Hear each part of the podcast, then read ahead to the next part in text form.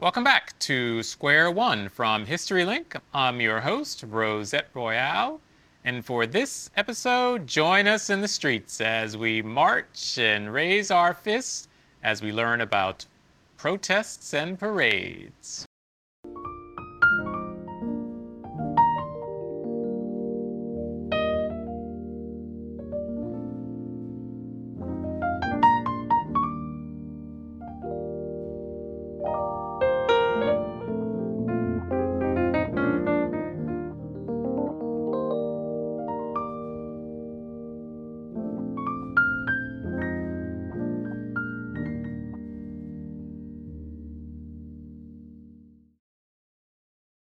So far in Square One, we've been talking about Seattle, but Seattle is connected to the broader world, and events in other places had broad implications here. And that's what happened in 1969. In June of that year, over in New York City, LGBTQ plus folks were gathered in a bar called the Stonewall Inn. As happened far too often, police raided the bar, but on June 28, 1969, that raid did not go how cops planned. when the police became violent, trans people, black and brown folks, lesbians, and queer men fought back.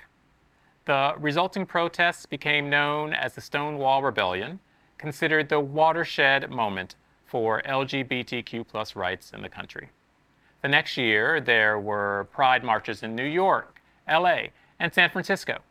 And the reverberations from Stonewall made it all the way here to Seattle. And in 1974, the Emerald City held its first Pride Week celebration. Here we are, Occidental Square, right? The center of bustling downtown Seattle, downtown Pioneer Square. Here we come to have lunch. Sit here in these tables. Sometimes there's music playing, people playing giant Connect the Four games out here, just sitting in a city park. But dozens of years ago in the 70s, this park was a center of activism. This was a place where people gathered to express themselves, to uh, find joy in their relationships and their love and their caring for each other, and to express their pride. This here is where Seattle had its first Pride Week. Right here, downtown, in a place with businesses now and pizza shops and seagulls running and flying amuck.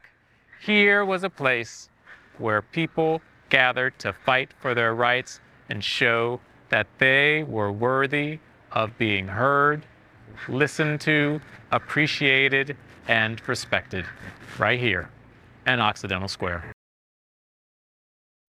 So the pergola, I guess, was right here, and we had um, a picnic here.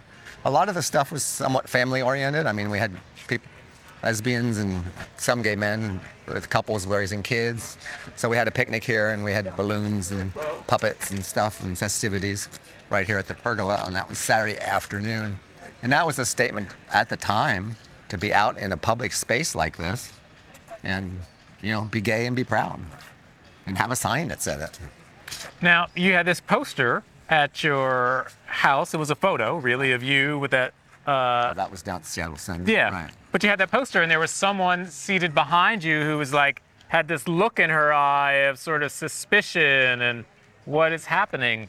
So, how were you perceived by people when you were here? It was, um, I don't remember that many people here at the time, although it was, you know, in June. Um, so I don't, there was no negative, no, I had no sense of negativity, let's put it that way. There were probably, what, I don't know, 15 or 20 or 25 at the most of us. We had balloons and stuff and banners. But beyond that, it was, there was no incidences and no negativity that I could ever remember. Okay, so let's say I am walking through the grocery store and I see a food magazine and I'm like, oh, that looks like a great dish. You know what? I can have a dinner party and serve this dish. So, how did you come up with the idea to have like a pride celebration parade? Like, how does it happen? Well, Stonewall was in 68, right? 69. 69, so it was now 74. So when we started the community center, uh, that spring we got our building. And in 73, I went back east, Gettysburg. Somebody actually asked me, Are the streets in Seattle paved? and that stuck in my mind. Anyway, so there we are, we're starting the community center. And I said, You know what? These other big cities like New York and San Francisco are having gay pride weeks. We need to have a gay pride week. Seattle had had gay pride days in the past couple years, but I said we need to have a gay pride week. And I called a meeting um, at Volunteer Park, and we got for anybody that was interested in, in setting it up or helping participate in it, and we got a list of names. And from there, it just mushroomed into what it became. But I had in my mind that Seattle deserves to have a Pride Week. So that was the impetus for me. Now there were lots of other things, a lot of other people active at that time, and a lot of stuff had gone on beforehand. So I'm just one of the cogs in the wheel, but everybody pushing at the same time. How many cogs do you think were in that wheel? Hundred active people doing things for the community. Mm. Yeah. Mm. Pride events continued in Seattle throughout the mid 1970s, and more LGBTQ plus folks fought for their right to exist outside the closet and explore what it meant to be free.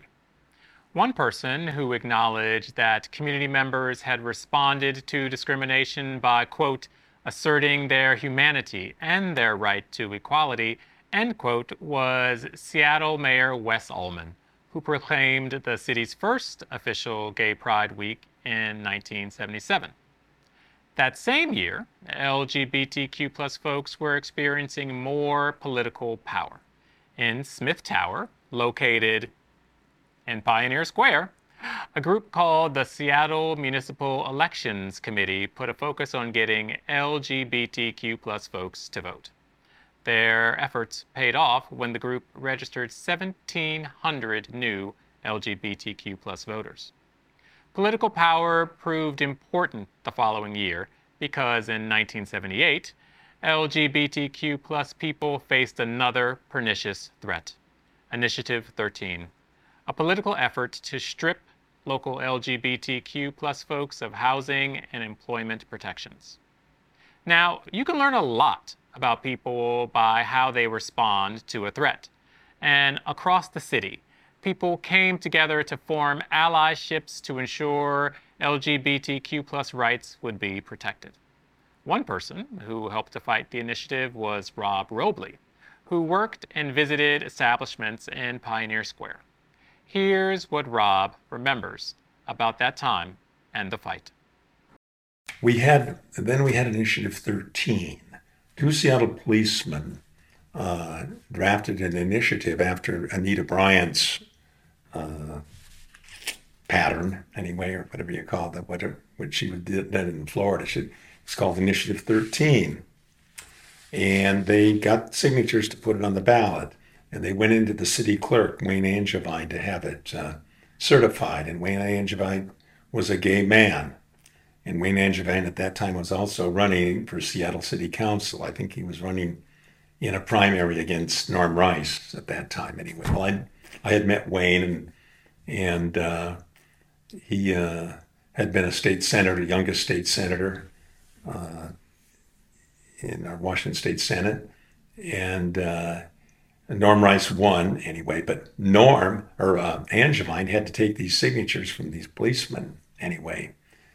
David Falk and or David Estes and I think David Falk were their names, the two Seattle policemen who uh, came, came up with the Seattle Initiative. And so then there was a big campaign against it, and I tried to go out and help to raise some funds in different ways to, uh, and sometimes from some closeted people to contribute anyway against that, fighting that initiative.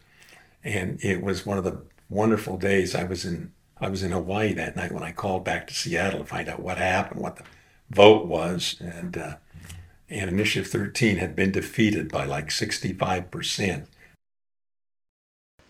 If you want to learn more about Pride and how it started in Seattle, If you want to know what it was like to dance in Occidental Park, then take a self guided tour and learn more by visiting historylink.tours.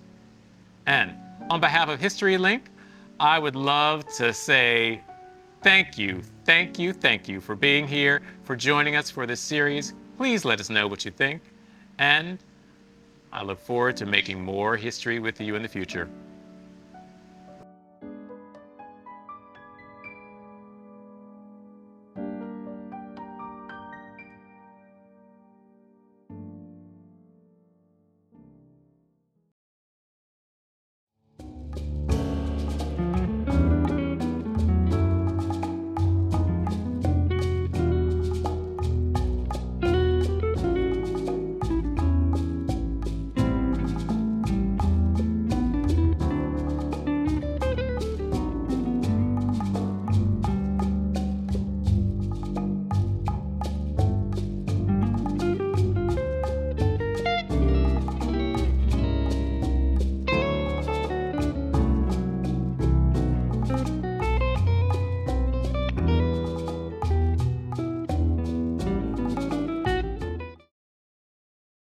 Really in your face moment for me after that first 50 of us or 40 of us at the Seattle Center was the year that the Space Needle that I was down there and they had the gay pride flag, the huge pride flag on the Space Needle. And that was a, a teary moment for me to look up and see that, think that 40 years ago or 42 years ago, where we were and where we are, where things are today. So that was very heartening. Yeah. So.